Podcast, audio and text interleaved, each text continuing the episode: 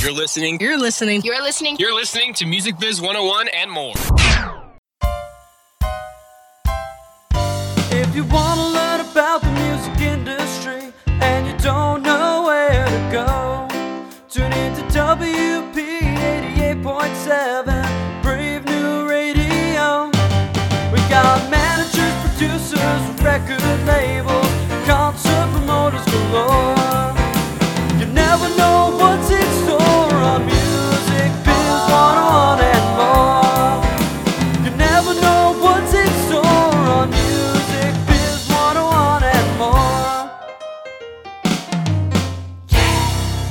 Wednesday at 8 p.m.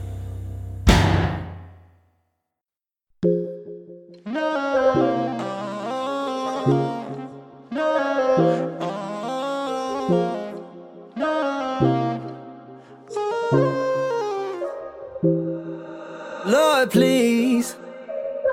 Don't break my heart, cause it can get hard. I'm praying like, Lord, please.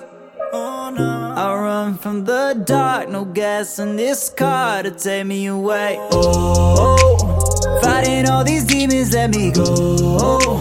Soon as I escape, I feel alone. Last year got me on the edge. I'm so, I'm so over it. I just need to break it down and flip it.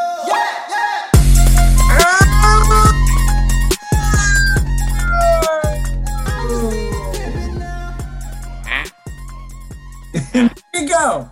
Music Biz 101 and more on Brave New Radio. Yes, The Marconi award winning Brave New Radio. Did you hear? with an eye at the end. Yes, they just won a Marconi award yesterday. That? Yes. So uh, we have great. Marcone, Professor Dr. Esteban Marcone on an, a Marconi award winning radio station. Yes. We have some things that to talk about real quick before we talk about the show. Make sure you're to all of these episodes, all these podcasts, iTunes, SoundCloud, Google, elsewhere. So we should give thanks at the same time, should we not? Yes, we should. We want to give thanks to the folks at Van Dyne, Bruno at White Hat Management, with artists like Zach Brown, Kiss, St. Vincent, Dave Matthews, Three Doors Down, Tima Likes Music. There's only one place to go for your band's business management. Go to vb-cpa.com when you're ready. And our thanks go to Christine Boy. they, a wealth manager at the Forefront Group, F O U R. Christine's help professionals and unprofessionals all over the world manage their investments, plan out for their retirement when somebody like you is thinking of building a bridge to your personal financial future. Think about the Forefront Group and go to Christine at forefront.com, And leave the last oi off for savings. which you need to do. Managing Your Band, seventh edition, is out. And actually, we're going to talk about that today. Selling it. Selling like hotcakes. It is like a griddle cake, it is a Johnny cake, it is a flapjack, but it is selling. Yes. buy the book and get a free certificate to IHOP. It's doing that well. So, managing your band, seventh edition is out. Go back to a podcast. We were interviewed by Steve Corbin of WEA, Warner Elektra Atlantic, and he, we only. specifics in that. But there are other things that I thought we should get into. So this episode is just going to be Marcone and Philp talking more about managing your band, a little bit about the book, but about things going on in the business right now anyway. So one thing I want to get into, and I, I don't know if we've touched upon this in this, the four going on five years, or, or unless it's five going on six years of this show, but you were signed, you were a signed artist in back in your heyday as a musician. Um, and you had a, a manager, then you didn't have a manager. Can you talk about um, the 1970s being signed, what your manager did, what your manager didn't do, how the band reacted to the management, and what the ultimate outcome was? Because this is, I think, interesting. I don't know if it relates to 2022, but let's get into it. Okay. Um, you know, like animals, when they get extremely hungry, they start to eat themselves, go within and eat. well, we were uh, blessed with being uh, actually, recognized by John Hammond, who was the famous impresario that actually was Benny Goodman's brother-in-law, but also discovered Benny and brought Miles Davis to the label and uh, Bob Dylan to the label, Bruce Springsteen to the label after us.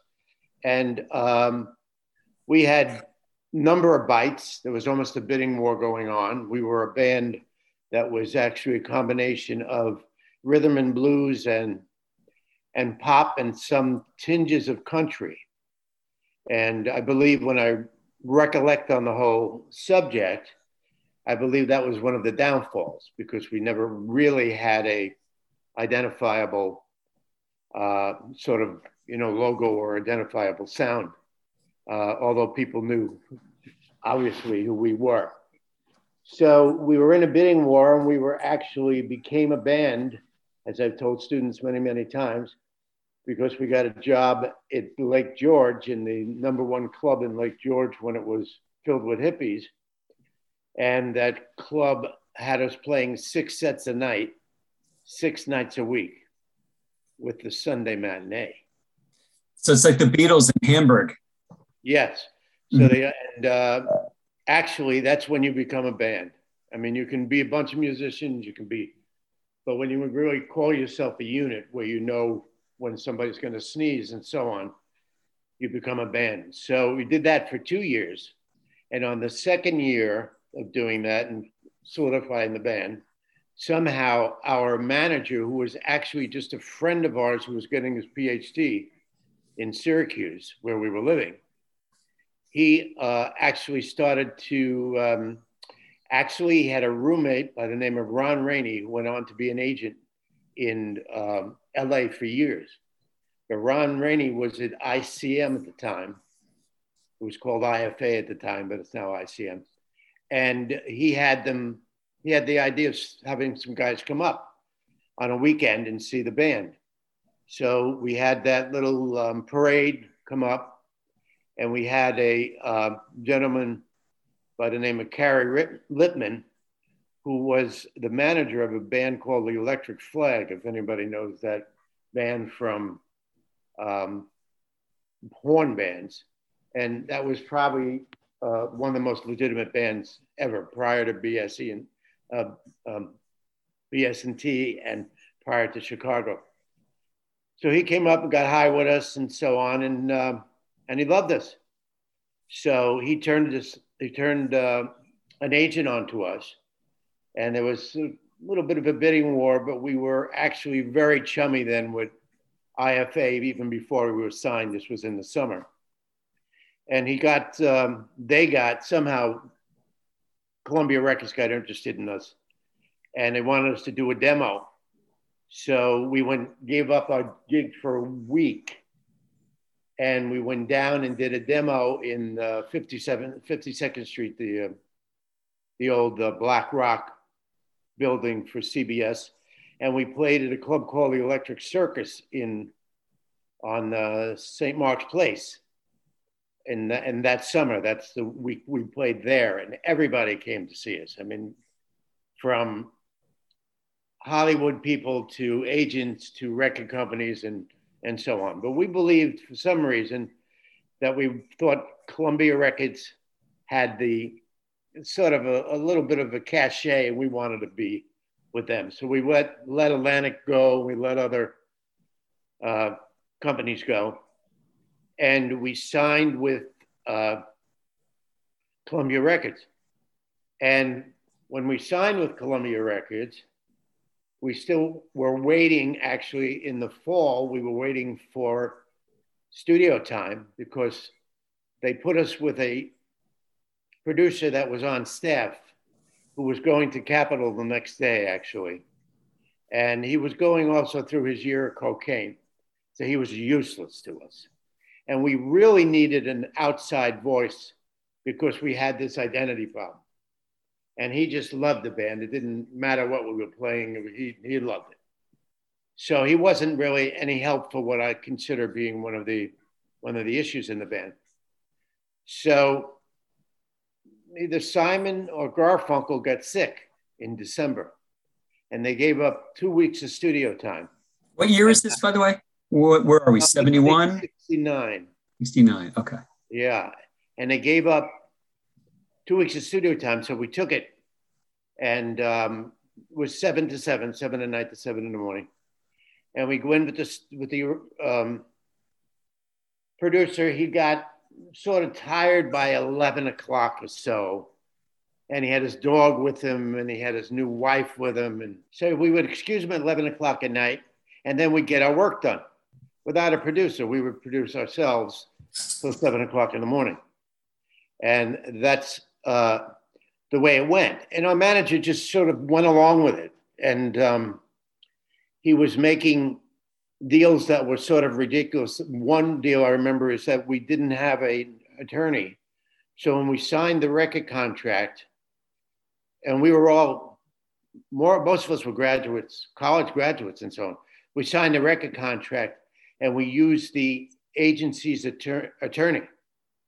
So that means the agency got 10% of our royalties because it was the agency's attorney that signed us.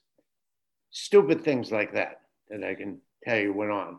So the agency got a royalty from your record sales, and the agency got a, a royal uh, a commission for booking Yeah. your hits. Absolutely. Yes. And you're and nobody recognized because you used the wrong attorney. Well, he did well for himself. I mean, you know, but it wasn't uh, it wasn't Grubman, of course. so we did that, and we would uh, continue having these meetings, and these managers came up. I remember uh, Stanley Snadowsky came up, who owned the Bottom Line, with his uh, what was the other guy that owned the Bottom Line? I Can't remember his name, but anyway, and they wanted to manage us. Um, Ryan Rainey himself wanted to leave agency managers so we had a lot of opportunities. Carrie Littman, who I started the discussion with, was very high on us, and he gave us a contract. Uh, and he gave us a contract that was on this side, totally for Carrie. Rightly so. We didn't realize that. But we then read the contract and said, and this guy got high with us every week. The hell's he trying to do? Take 10% of this, 10 of that, 10 And we should have negotiated with our attorney to here. But we didn't Middle. negotiate to the middle because we were green. So we said, screw him. And that was it. You know, he actually got us the gig to be the first band at the Roxy. Um, in LA. yeah, the Roxy in LA. We would have opened for it, but we didn't have the money to fly out there. So we couldn't do it. So um, we said to hell with him and we kept with our manager. And things kept getting worse and worse for us. We kept opening up from everybody from Hendrix to Janis Joplin to uh, I can't even remember. People uh, bring the, you know bring it to my attention the Byrds and so on. So we were doing well. We were playing well, and Columbia Records, the end of that year, decided that they were going to bring only supergroups to the Columbia Record Convention to play in front of all the reps. And we were, we were, uh, Columbia picked us as one of the supergroups. We were there with, um, I think, uh, Mahavishnu Orchestra, Janis, um, Miles, so on. I mean, you know, real heavy things. And uh, Clive at that time became the president. Uh, so we got our shot from Columbia. I'll never say we didn't. We got our shot. And Clive put his arms around me, us actually, and said, put out a single, I'm going to make you all millionaires. And that, that was, you know, I asked him about that subsequently. Anyway, uh, so we were hot. So we went into the studio in San Francisco. We were playing, I think we were playing the Fillmore West. Uh, yes, we played the Fillmore East on, uh, they, uh, Graham had one night a week. You could audition to see if you're going to play the Fillmore West. That's Bill Graham, the promoter. Right. So, so it was his his house. So we played, and of course we got accepted because we were a great live band to play Fillmore West. So we're out there in Fillmore West, and we were in the studio doing a single, and we didn't have a producer. And a gentleman by the name of Roy Siegel, who was a wonderful engineer, an older guy, but he knew his stuff. He was sort of producing us too. And we go in, uh, Santana was in that same studio at night. We were there during the day, Santana was at night. And um, Blood, Sweat, and Tears was in the studio next to us uh, during the day as well. So you, you start to elbow with all these. You know, we were doing our album in New York City and Chicago was one floor down. So we kept going up and down, and that's just just the way it is when you get to that point. So we go into the studio on that day, and uh, Roy says, "I'm not allowed to record you." Came down from Clive Davis. No one without a producer is allowed to record for, for Columbia. So of course we took it personally. Oh, he's doing that just for us. He hates us, but, uh, but uh, we want out. We want out of everything, and manager sucks, and so on. So we had our own little meeting. We fired the manager. We left Epic Records, and we decided that we were going to do the Beatles thing. That we was going to manage ourselves. They let you out of your contract that easily. I think the uh, ink actually crossed us putting in that we wanted out and them saying you could have out. Because uh-huh. I think we sold only about 30, 40,000 copies. Of the first record. Yeah, and at that time, that was nothing. Um, but the single did come out the year later, right before this ended. And they didn't bring us to the Columbia Record Convention. That second year, they brought the single, though. They played the single for the reps. So I, I can't really knock you know, Columbia Records for not giving us a shot. Uh, I believe that they actually did. So we were so frustrated. And as I said, you start eating within. We fired our manager and we started to look for managers. And that's when Stanley Snadowsky came up and all these people came up to manage us, uh, mostly from New York City. And they were all giving us contracts that they should have given us, which were one sided contracts. So we said the hell with them. And we got so scared, we ran back to our old manager. Mm. We said, Oh, no, we never wanted to, you know, because he was honest. There was no question. He didn't know anything, but he was honest. So um, we did that until we couldn't take it with him anymore. I mean, uh, I can tell you one time since you're a manager, we were booked in a Holiday Inn in the Midwest somewhere that wasn't built yet and we saw the, the hole in the ground with the sign. So we, you know, we knew we had to improvise and do something, but we called him. And his answer to us, I'll never forget it, was, But you have reservations. That was his answer. That's anyway, great. That, by the way, that would have been perfect in Spinal Tap, going yeah. to a, a gig for a building that hasn't been built yet. You know, right? Exactly. Sure. That's hysterical. That's great.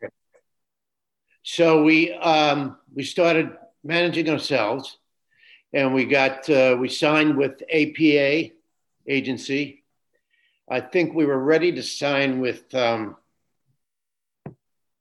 what's the one uh, MCA, mm-hmm. the um, Cemetery Musical Cemetery. Music, Music Cemetery of America. Yeah, we were ready to sign with them, but we never. I don't think we ever did actually. And then we were playing uh, someplace around four years later, and the bass player, who was already married, uh, started seeing this waitress. I think we were in Lauderdale or someplace. So we get back from Lauderdale, and he announces that he's going back to Lauderdale to be with her, and he's leaving the band. And um, interesting, of course, when he got back to Lauderdale, what do you think happened? I'm sure it lasted. them still together now, and it, yes, she was already with another guy. Yeah, yeah. He ran back to his wife, who's still very sweet. I, I talk to her very, very often, and he died suddenly and um, became a big ad man. Uh, and died in uh, when he was only 46, 47 years old.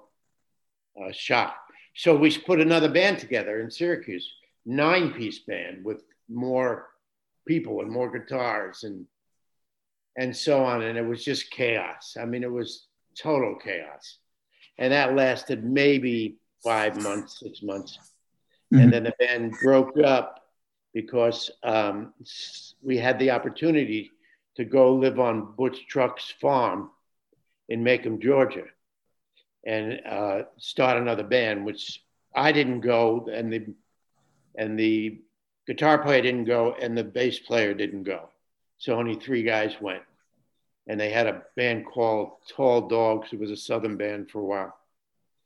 And then uh, that actually petered out, except there was a bright light because somehow uh, Joe English, the drummer of our band, who should have been the lead singer and come from behind the band because he had an incredible voice.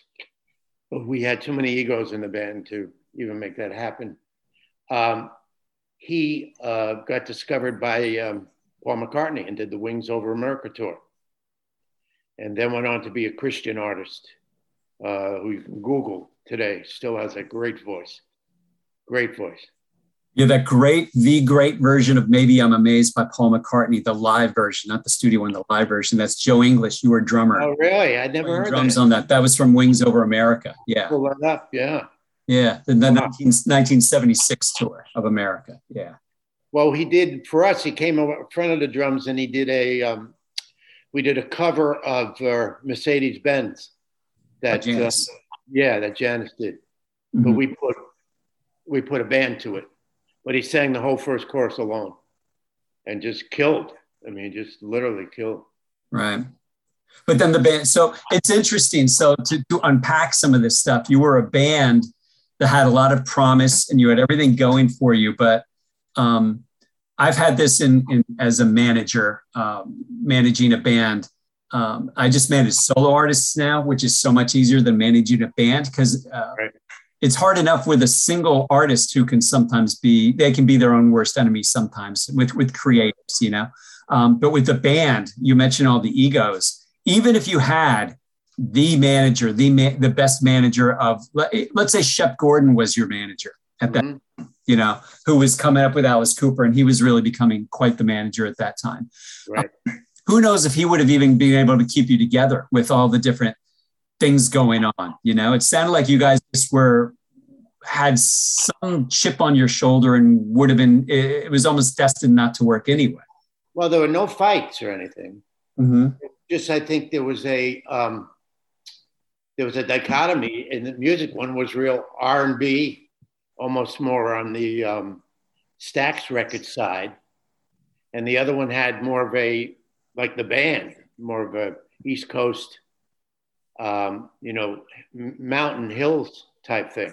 And that was the two main writers were Gene, Gene McCormick, who was our African American uh, keyboard player and sax player, who was out of um, Daytona Beach, and um, Mark Hoffman, who was out of Syracuse, who loved um, country music as well. But uh, we started writing individual, you know, we, they'd come in with a song and then we'd all arrange it. And uh, that went on one, two, three, four, five, until you do so many that you don't have to do any covers anymore unless you want to do covers. And of course, some of the covers that you, you do are your own, so they're, they're great. Um, so I don't think I don't know if really that's an honest statement that they couldn't have held us together. I think more importantly was the producer end. That I think if we had a good outside producer, he would have made things happen, or she would have made things happen, and we would have had a more uh, more concise sound. Hmm. Yeah, yeah so go ahead. no no so yeah it, it just sounds like um a band can have a leader but but in your case you you probably needed an outside leader but you weren't the one outside leader you had was somebody who wasn't educated enough and was spending his year on cocaine so was not educating himself so that didn't help you and then everybody from the outside who offered their services for commission. Um, you guys had that's where you had a chip on your shoulder and and you didn't have the education i guess to be able to understand that if you're offered a contract you don't sign the first contract that's given to you you negotiate that. And of course if i give you a contract it's all in my favor.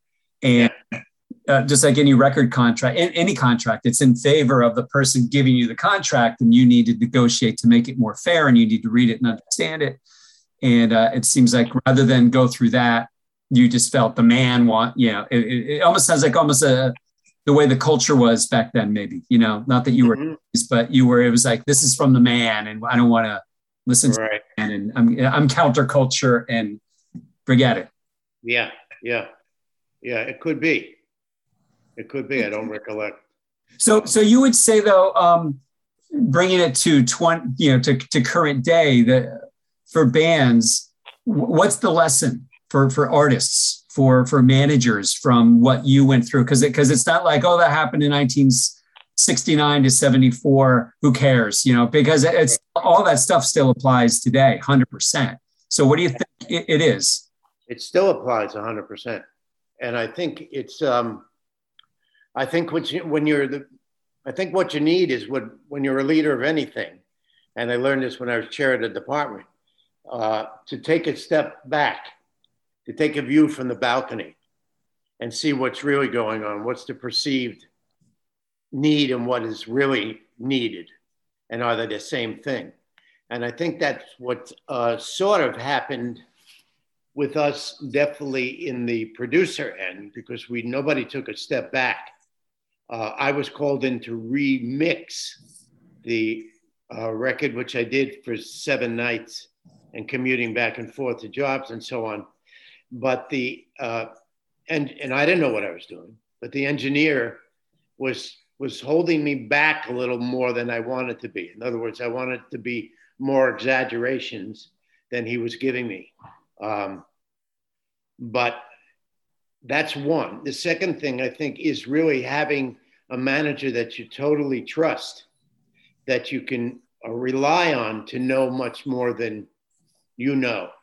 And we got to the point with our manager that we knew more than he did, so that it was not, you know, it was sort of back uh, backwards, as backwards. And I think that's today still very, very important that you have to have someone who's leading, driving the bus, who knows where they're going. Yeah, and I think not it, and to counter that, you know, not every manager knows everything, but they should be willing to learn or to find out and represent their artists the best they can. Yeah. I was listening to an interview with the manager of X Ambassadors. Mhm. Even mentioned the other day, I can't remember his name, but uh, uh, and we've actually had their agent David Galea, who's with UTA, on our show. But the manager of, of, of X Ambassadors said, um, "I don't know everything. I still don't know everything. There's too much to know. And if you ask me something, if a guy in the band says I want to do this, I'll if I don't know the answer, I'll say, sit on that.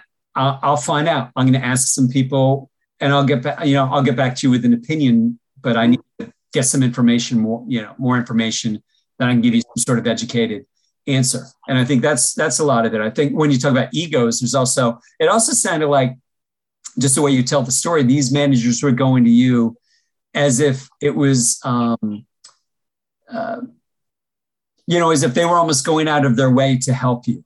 You know, not not like we're here to help you. You will be our client. Almost like I'm the manager. I'm going to be your boss. I'm going to make. I'm your savior. Yeah. As opposed to, um, I was having a discussion with one of the RSI managers the other day, and I was saying, you are the boss. You know, I'm older Mhm. than you. I know all these things, but you are the talent. You are the boss. You're the one who knows where you're going to go with your life, and I'm just here to help you get there. You know, Yeah. But, um, I think that can get in the way too sometimes. Yeah, definitely. Yeah, sure. Yeah, it probably, I mean, every one of them had some pedigree. So Mhm. they probably had, you know, more pedigree than we had, but because you're st- we're still up there in Little Syracuse, New York. So you, even when you went up there, you know, either when you went in snow or you went in whatever, it's just a small town, you know. So yeah, you could be right, but I think uh, still today, that's why we wrote this book. Of course, is because management is still one of the le- one of the uh, weakest links, and one of the most, if not the most important, um, relationship for an artist. Um, in fact, I'm reading Steve Van Zandt's book, and he mentioned that right away. Uh, that he still considers management to be the weakest link and the most important aspect in the business. Yeah, that can make sense on um, on all cases. If you have a manager who's um, who gets in the way of themselves, if you have an artist who trusts too much in the manager. I think in every case, whether it's the artist or the manager, they all need to constantly be be learning and trying new things and understanding we don't know everything and getting more experience and understanding that. And I think one one more step back is your problem was you guys decided to manage yourselves. Um, and at that point, you needed a manager. If we look at the independent artist world, most independent artists don't yet need a manager right. because there's not enough going on. They want a manager because they think a manager can do things that they're not yet ready for. And there might not be enough for a manager to even do at right. that point. Versus you guys had, if you had had a manager, it could have saved you and gotten you yeah few steps versus most independent artists might never get to the step where they actually need a manager because there's right. a lot of self you have to do a lot of this stuff on your own and get to a certain point to make it worth it for because the manager is going to work for free for you for years anyway. Mm-hmm. uh, eventually they get a commission. So they're they're in general unless the manager just completely loves every sound that comes out of your instrument and just can't not work with you um, they're they're going to want you to you know you know make forge a path as well so that there's something to work with there you know? Yeah that's a very good point that we were not at the point where we needed a manager to start booking and do the, all of that. I mean we needed a manager to take us to the next level which was superstardom. We weren't you know that's what we were aiming at. And we were at a level where we were certainly a regional star uh, but we had worked nationally, uh, all all across the uh, all across the, the, country. So yeah, that's a very good point. I never thought of it that way, but it it is, and maybe that's why we got the um, number of um, the, the amount of interest that we got, because we were on we already were signed on a label and and so on and so forth. And in those days, that's what separated you from the minor leagues was to be on a major label. Right. Yeah, I mean, if you watch um, the movie "That Thing You Do," taking place in the '60s, yeah. you know, a band self. You watch this. It's a movie about a band self-destructing. You know, right when they're at the poised to go and become superstars, and they just self-destruct. You know, it's fictional. Yeah. It's it's it's true. Um, right. There's this sort of this man versus man thing. There's the, the probably the, the music world is littered with people who we just don't know. They could have been yeah. whatever, and they made a mistake, or they whatever it was. They didn't work hard enough. We've I mean we've had people come in. Um, you know, whether it's Julie Greenwald, who's the uh, COO of Atlantic Records, or other people who say the biggest problem with artists today after we sign to our deal is they suddenly stop working. They think we're going to do everything. Yeah. And, that, yeah. and I think um, I was talking to a class the other day. The biggest, it's a problem, but it's one of those, it is what it is statements these days for any new artist.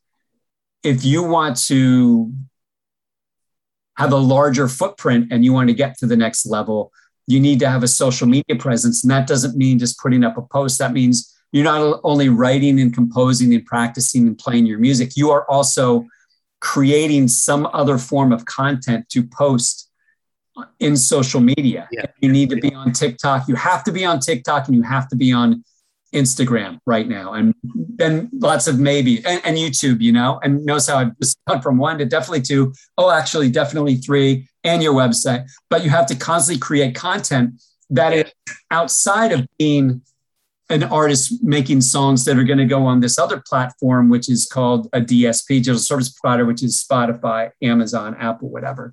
Mm-hmm. Um, it's it's very it's almost harder now than back then because you're creating two kinds of content, and it's there. You have two different sides of the brain creating it, and it's very hard, and you have to be very disciplined, and you have to do it all the time, and it's mm-hmm. just as the way it is. Um, mm-hmm but the I think rewards, it's much harder now. Yeah, yeah, it really is. One dimensional in those days. Write music and play it. You know, as long as it's original. And mm-hmm. today, it's as soon as you get to take the guitar off, that doesn't mean it's over. You mm-hmm. know, you mm-hmm. can't just sit in the living room and get high. You have to now go on the internet and do what you need to do. Yeah. Yeah, you watch. Um, I, I watched uh, the documentary, uh, uh, "A History of the Eagles," and you, and you watch, you know, when they're not, the show ends and they go back and they have, you know, they called it the uh, the encore, you know, back at the hotel with right. women in the the partying and all that kind of stuff, and um, it's harder to do that now. First of all, everybody has a camera, so you you say you're the wrong thing. That's right. Posted somewhere, but on the but where I was really going was the show's over. Somebody on your team for the for the artist, if not the artist, him or herself, needs to have that phone out and be creating content even while you're on the road because right. it's it's nonstop. You know. Yeah. Until yeah. if you're an Ed Sheeran or a John Mayer, you can take that six months to a year off because you've built something, but it took you years and years and years to build that. So you can take that break. But for most artists are independent artists and they cannot afford to take six months off because the algorithm, everything is so run by algorithms that algorithm's can fall asleep on you. And you yeah. come back to, I was getting, uh, you know, uh, 300,000 views of everything I did. Now I'm back to getting under a thousand because the mm-hmm quit on me because I quit on it. And it's, yeah. it is what it is. That's where it gets, you know. Yeah. Yeah. Very but true. It, it is very true. And um, that's what makes me great. I wanted to bring up, and so one thing I just brought up that is different from today versus back then in your, I don't want to say in your day, uh, but this was even 10 years ago, you know, there was the term unsigned artist. Yeah. So um, if you're a musician 60s 70s 80s 90s unsigned artist means i want to get a, a, label deal that's the goal get a label deal now to me unsigned artists is almost i, I don't want to insult labels but it's sort of an insult because really you just want to you're an independent artist and you have the ability any artist to forge your own path without a major label these mm-hmm. you don't necessarily have to get million dollar advances or even $50,000 advances. You know, some, some distributors out there are giving advances. There are some ways to get some money, but mm-hmm. there are ways to make money now that didn't exist in the past. And um, it, it's interesting how that sort of uh, the semantics of unsigned versus independent have changed now. Yeah.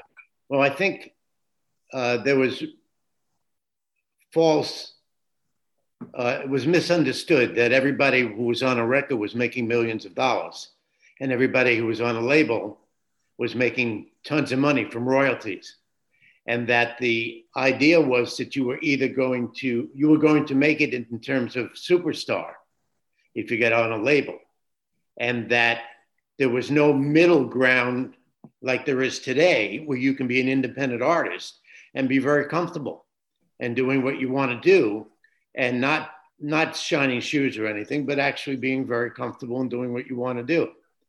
And that sort of wasn't. Um, I don't think that was a um, a goal, or was it available? I think either you played Holiday Inns with covers, and that's what you did, basically weekends, or you were superstar, or you were, you know, you were doing your own material and so on, and and the record company was taking care of you, and you were going all over the world.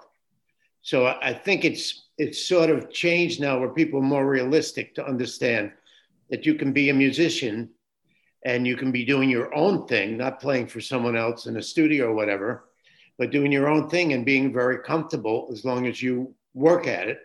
And of course, your stuff is of the highest quality.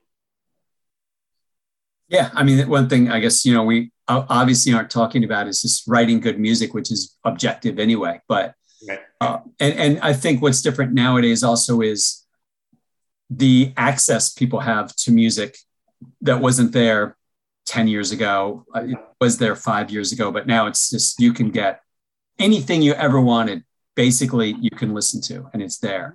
Um, yeah. For, for uh, very inexpensive prices, uh, right. cost to the consumer. So, um,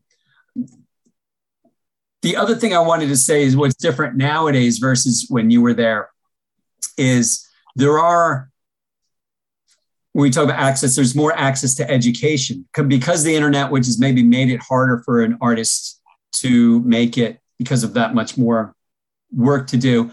Also, the internet has made it so whether it's the internet or actually just a university like William Paterson, there, there are formal and informal ways to teach yourself and to learn about the business that what didn't exist when you were there.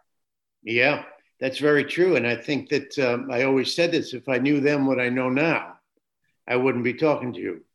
Mm-hmm. I'd be someplace, you know, on the Riviera or whatever. But you learned the hard way, of course, by doing it, which is still extremely important. It, you, I mean, nothing can substitute that. But at least now we have so many people that are willing to share and so many people that have been through various stages of a career and can offer advice. And that plus everything else on the internet um, is really, there's no excuse for not knowing something about the business if this is your business. Just like you're going to be a plumber, you know, you don't just, um, you, I don't have to go into the whole thing, but the idea is the same thing. You're not going to be a plumber without knowing what, how to be a plumber and the same thing. And I always criticize music departments, and I still do, even though I was in for, for 40 years. The idea that you are putting out people that can play their instruments and sing and so on, that have no idea how to make money out of it outside of teaching lessons or getting an education degree and going into a school. That there's an entire universe of music out there which keeps all of the rest of it going because it is actually a profession. And it may have started out with gangsters and so on and clubs and all that, but today it's a very, very, very legitimate and and uh, high grossing industry.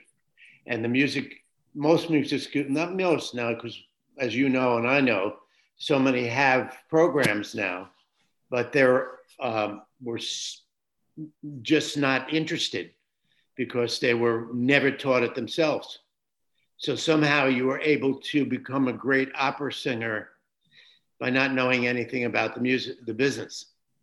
And that came actually from mentoring because you would be in New York or someplace and you would have a teacher that was an opera singer who took them on, took you under their wing and introduced you to management and so on and so forth and that's how you learned.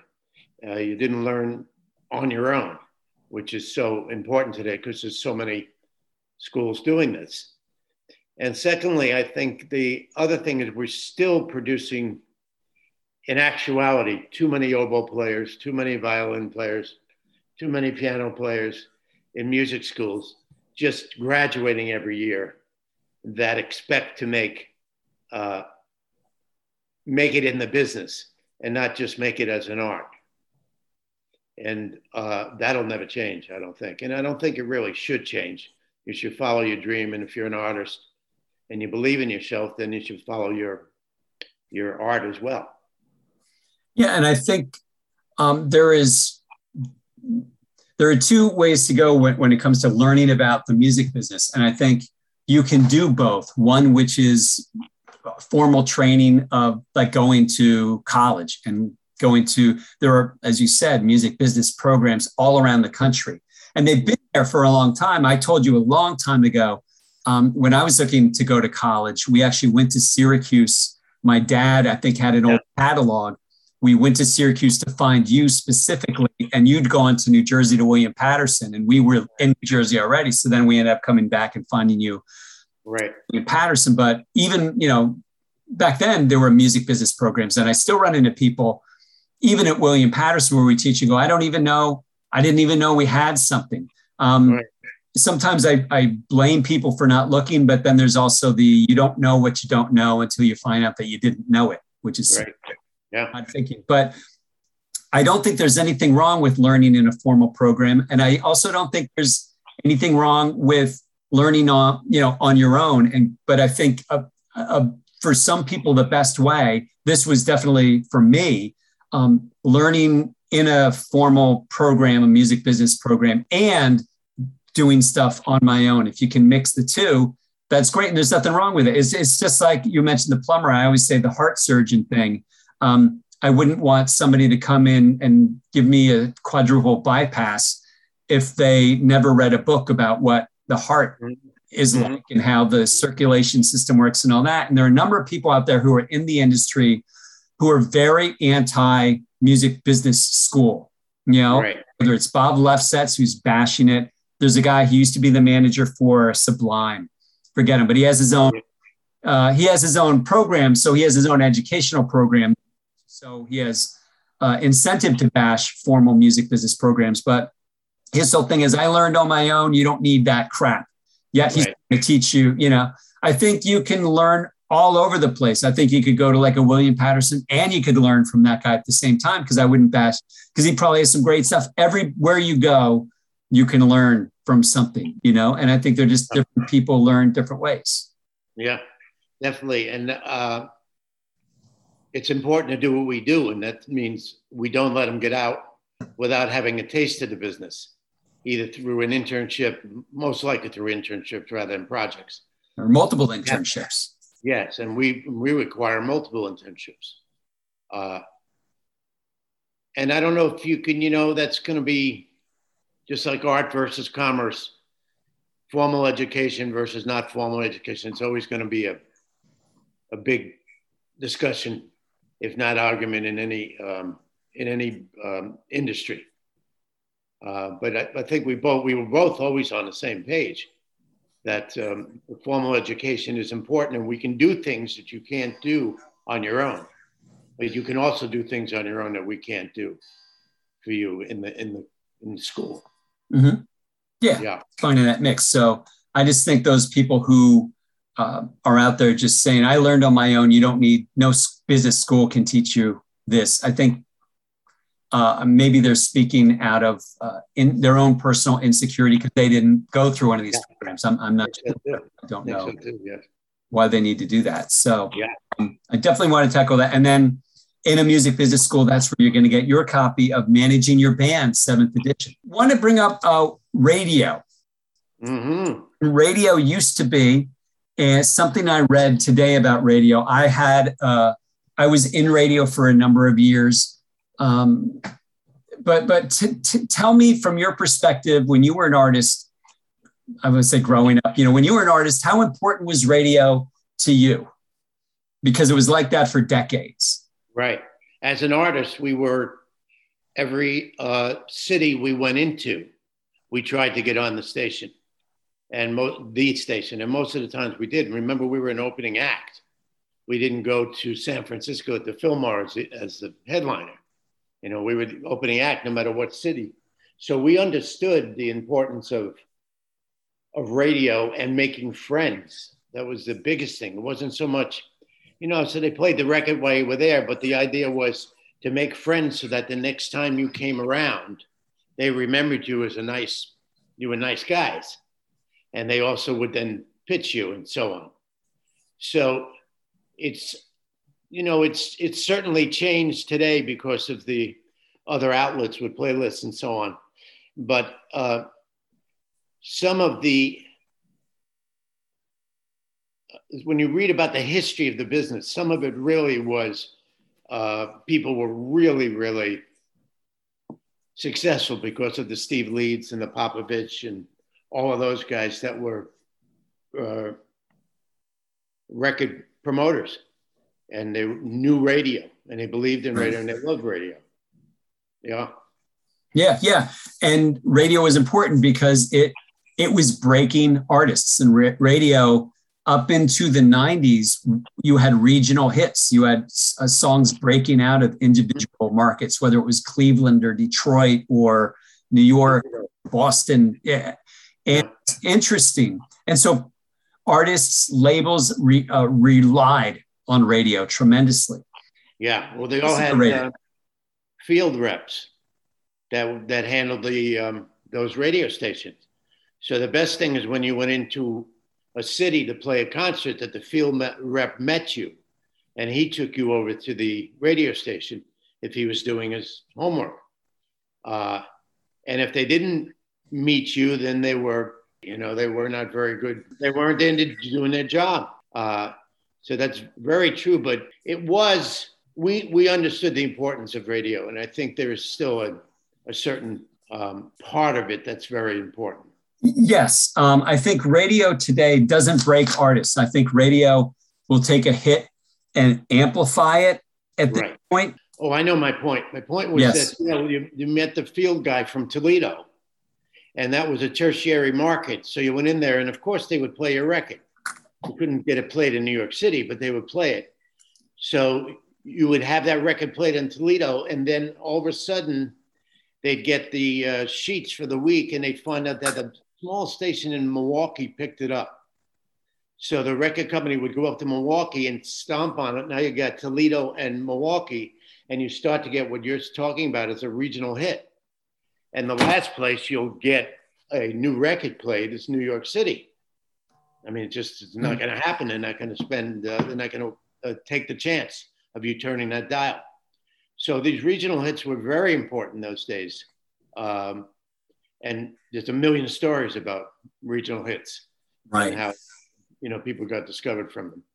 Well, I, I read an article this morning, and there was uh, uh, in, a, in a radio trade publication, and it was written by somebody who's been in radio for 35, 40 years. And he uh, was talking about country radio specifically, and the CMA Awards, Country Music Awards, were earlier this week. Right. And he watched them and he said, What was interesting that none of the artists thanked radio. There were no, ah, I didn't hear that. thank that. you to this radio station or right. country music radio. He said, right. Nobody thanked radio.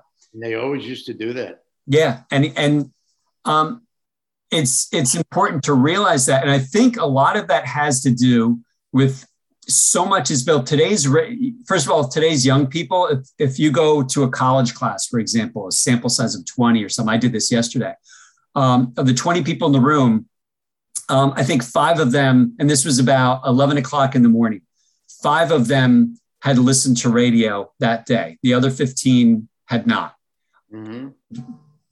that's probably what it is and that's a whole basically 75% of a generation is not listening to radio there's that. Um, so radio has has an issue with that. The second thing we were talking earlier about the fact that so many artists are independent. It is so hard to get a song on radio now if you're not signed to a major label. So that doesn't even become part of the equation for an independent artist. Yeah, if yeah, I have some money, yeah. I'm going to spend that money not on an independent radio person to try and get my song on a station that he probably won't have any luck because it's not a major label. Mm-hmm. I'm going to spend that money and spend it on um, Instagram stories ads or TikTok promoting posts or things like that. Right. So radio is is hurting itself in multiple ways. Plus, with the tiny playlists, yet we have access to everything now, as we mentioned also in Spotify. Radio is almost the opposite of the way the music industry has gone. And mm-hmm. people aren't listening. People are listening to everything, and radio is only playing a little bit of right. already out there. And basically, they're taking hits and amplifying them, but they're not making the hits. And so mm-hmm. The radio, great, especially if you're a songwriter, because then you're going to get your performance rights organization money. But um, that's for the giant hits. Otherwise, yeah. you know, it's. I talked to a guy during the pandemic who's the manager for Death Cab for Cutie, and he, I say, and it, one of the artists in Death Cab for Cutie had a um, Glenn Hubbard, I think, um, had a hit. Uh, mm-hmm. AAA radio, which is a which is a smaller format, and I said, you know, it's getting a lot of play. And he said, you have to understand that of all the spins he's going to get on tri- you know, on the AAA stations in America, we'll call it uh, this week or or ever on that format. That's how many spins. Uh, that's the same audience that Z100 would have given him in one day. Yeah. You know, so there's also yeah, yeah, artist is not going to make a lot of money. So that artist is going to make all the money from live anyway. So again, if you're not writing a, a hit for Doja Cat, Ariana Grande, Bruno Mars, all those people, um, you know, you're again, you're making it through live, you're making it through streaming, you're making it somewhere else, but not with radio. Yeah, yeah, yep. So we have about two minutes left. Um, is there anything else you think that managing your band seventh edition covers that you feel is important that artists and the, the potential readers of the book would find interesting? I think still going back to, um, I believe it's chapter two, which is called Care and Feeding. Mm-hmm.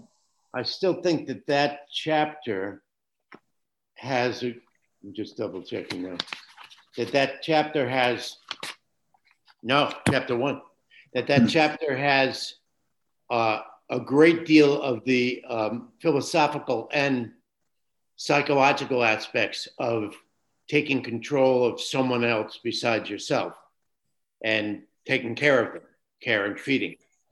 And I think that's um, that's still an important.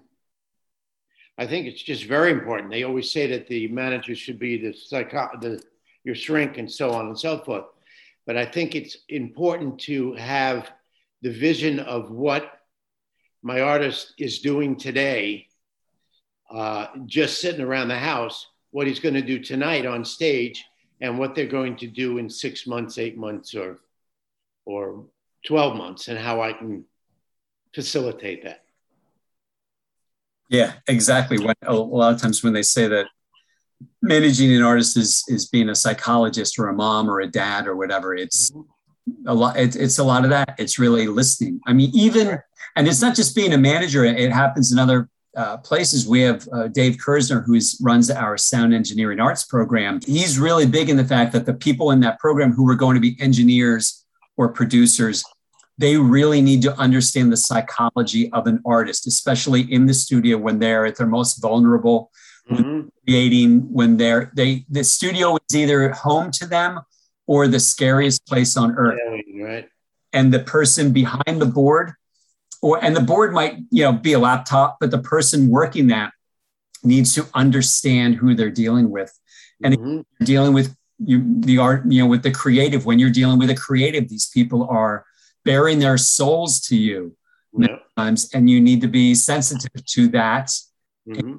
and, and think about them and not just think about yourself. So I think, yeah. I think there's a lot to that. And also, you know, you can equate it also that um, I'm a trumpet player, you're a drummer, uh, percussionist, and so on. And when you stink that day, you can walk away from it. Mm-hmm. Put, the, put the horn in a case or just get out of that room. I stink today. But a singer or someone that's really doing it from the heart can never let that go. So they have more psychological needs than maybe the drummer does or the or the trumpet player does. Uh, and I think that's important to understand too. Yeah. Yeah. And so if, if you go back to managing a band, you're not just managing a band, you're managing three, four, five, six, nine different personalities within that band and you have to know them all and know what they're where they're coming from and be sensitive to all of them you know right. because you're managing sometimes as as irving azoff when he, he talked about the eagles was managing their breakup you know for years so until they got back together but you know it's interesting so so we need to wrap it up we thought this would be an interesting thing to talk about uh, right. as well because we've never we've never done a show just you and I talking about the business and this stuff. So I thought it was good. Right. right. So at the end of every show, we don't say hello, obviously. What do you say? Say goodbye. In English, you say goodbye. Yes. In my native tongue, I say adios. Adios.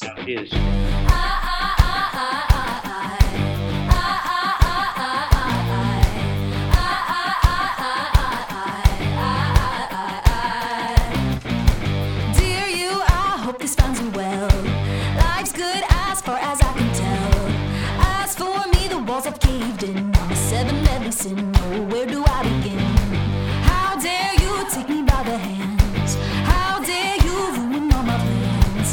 How dare you get under my skin? Give me one good reason why I ever let you in. Cause it hurts like hell.